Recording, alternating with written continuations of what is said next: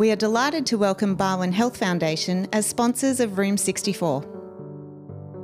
If you would like to support palliative care services at Barwon Health, please contact the Barwon Health Foundation at barwonhealthfoundation.org.au.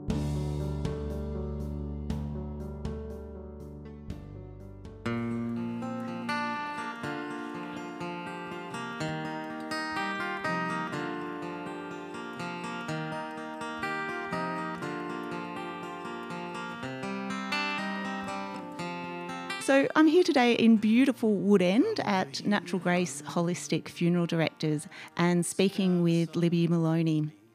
Thanks for having me today. You're most welcome.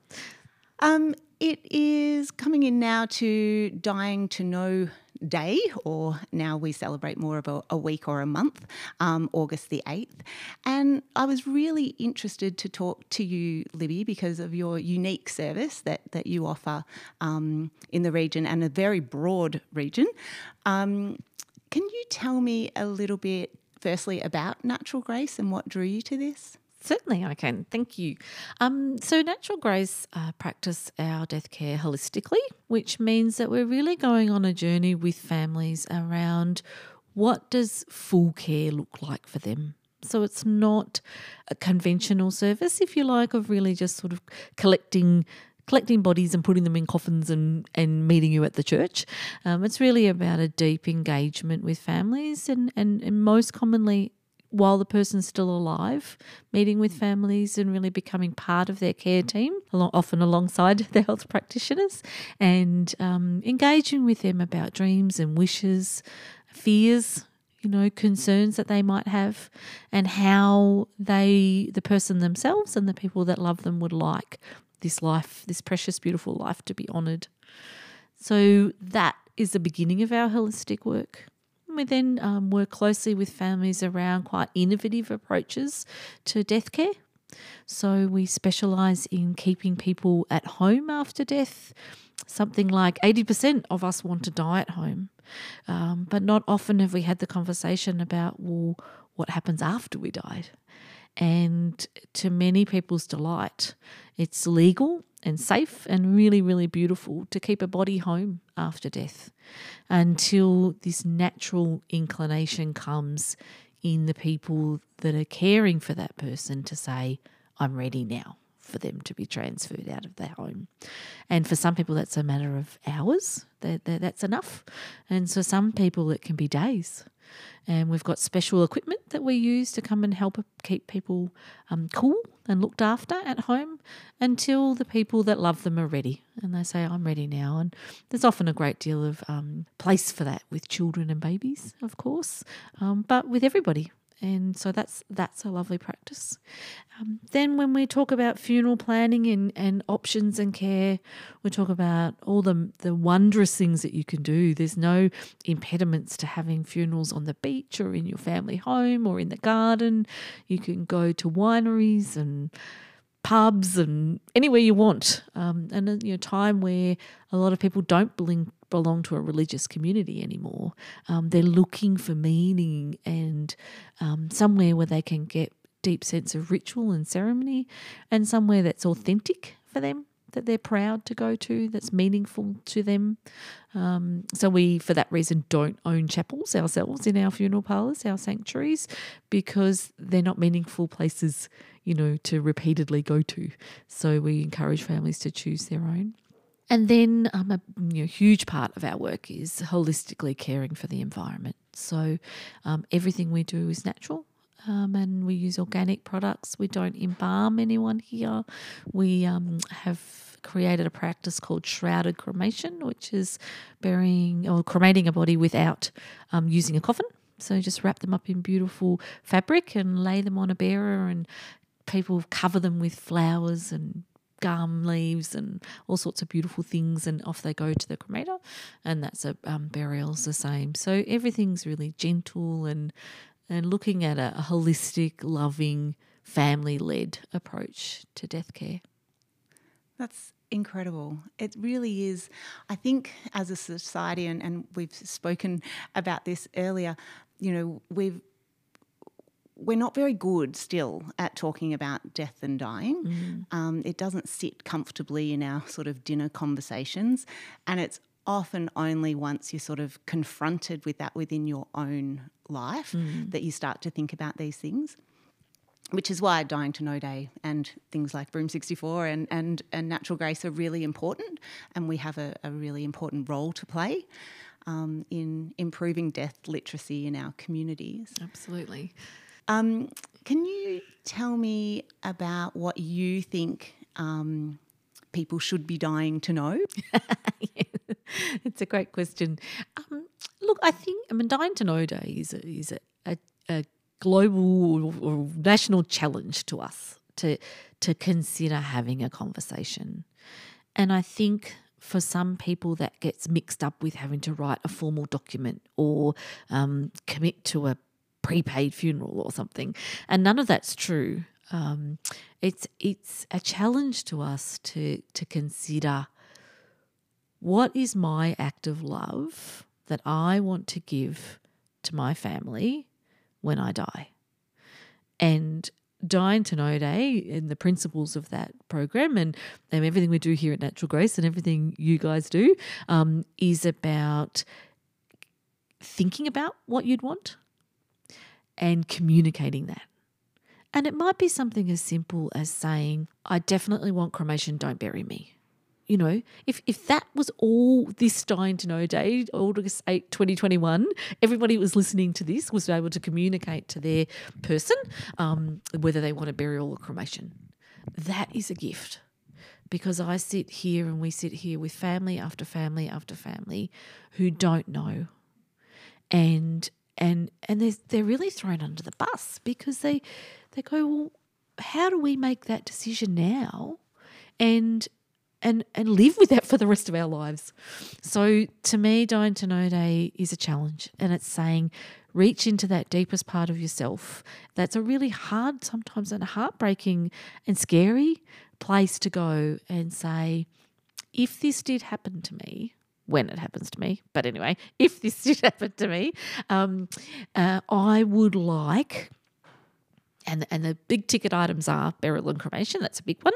Um, whether somebody wants to be seen after death or not, that's a really important thing. You know, some people have got a really strong sense of they think it would be beautiful if their family washed them and dressed them and got them ready, and some people are mortified by that idea. So having a clar- some clarity around that is really helpful. Um, a little bit about music choices and you know whether you like pink flowers or not, that sort of thing.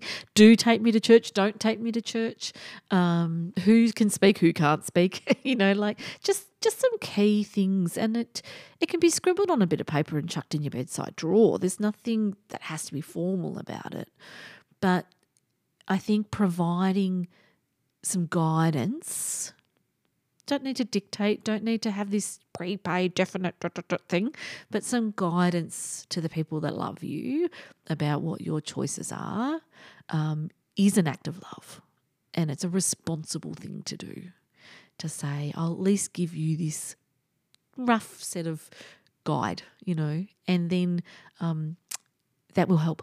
It will help them after you die, especially if someone dies suddenly. So I think that's the great challenge of Dying to Know Day is is to be brave and and reach deep and have a conversation with yourself first, and then with the people that love you. Yeah, no, that's a great challenge. So, anyone listening to the podcast today, we we're laying down the gauntlet, Libby and I. So, um, you know, talk to your family. Yeah, absolutely. Talk to your family. Talk to the special people around you, and um, and yeah, write it down. If someone did want to formalise that, I mean, I know we have advanced care plans, which will often people will write some of their wishes in that. Is there another form or, or mode of recording that? So there's not so much a legal a form or a binding form, but there's certainly we prepare funeral care plans here. So it's taking an advanced care plan and adding another layer or depth to it. So in an advanced care plan, there is place obviously for personal wishes and and um, you know statement of values around death care and end of life care, but um, a funeral care plan adds that extra detail in. So um, it's there's lots of good templates available on the web on you know just Google things like that. But of course, anybody can contact us at any time with no obligation, and we can send them out some forms. Um, and they're just they're just really good um, guide as to the sort of things that will, your family will need to consider to plan your funeral. And um, uh, one of the, the classics is we have to register a person's death with birth, deaths, and marriages, of course. And one of the pieces of information is that I need to know if you died now, Mel, um, I'd need to know your mother, her full name, her birth name, when she was born, her occupation. So if you're for you, that's all right. You know, say something happened now. But if you're 90 and your mum died, you died and your mum would have been born in the late, you know, early 1900s or late earlier. So people don't know that kind of information. I absolutely they, did not know that. yes. Well, I'm looking at your face. I can tell you did not know that. So, you know, we're digging around trying to find this information and um, and people don't know it. So for for you to have taken personal responsibility for that and say, okay, somewhere, oh, there's a piece of paper that tells you where I was born, you know, who my mum is, who my dad is. Have I had a name change? Oh, there's all this stuff that yeah. we need to know. And so, families are complex, so that's not always. Yeah, oh man, that's not always easy to find. if I was doing my own birth sister marriage as well. Anywho, um, yeah, it's true. It is. It's complex, and and especially if people are older, the, the, the historian in a family may have died you know the auntie or whoever knows this stuff so it's really important to to get it done and and eases the burden uh, you know even a, a what we call now a comfortable death. You know it's an expected death it's a good age. Um, people might even be be sort of a little bit relieved that someone's died. But death is still always sad and it mucks with our emotions and and our capacity to think you know logically and and is is impacted why we adjust to loss. And so having a funeral director sitting there and saying well when your 90 year old dad has now died. Where was his mum born? And what, does her date of birth and what was her occupation? And you're sitting there going eh. So you know having those sort of things done can really help ease what families have to attend to when someone dies.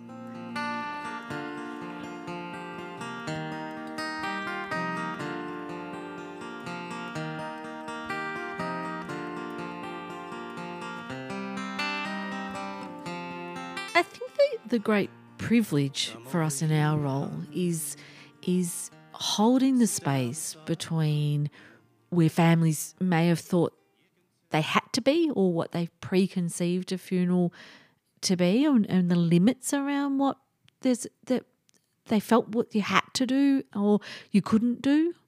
And creating a space with good information gentle care um, time to consider the information and then to say oh you know what my family needs to all be in hippie clothes on the back veranda with mum in a shroud, and we all just quietly say goodbye to her, and she leaves the home and goes off for cremation. We don't need to take her anywhere.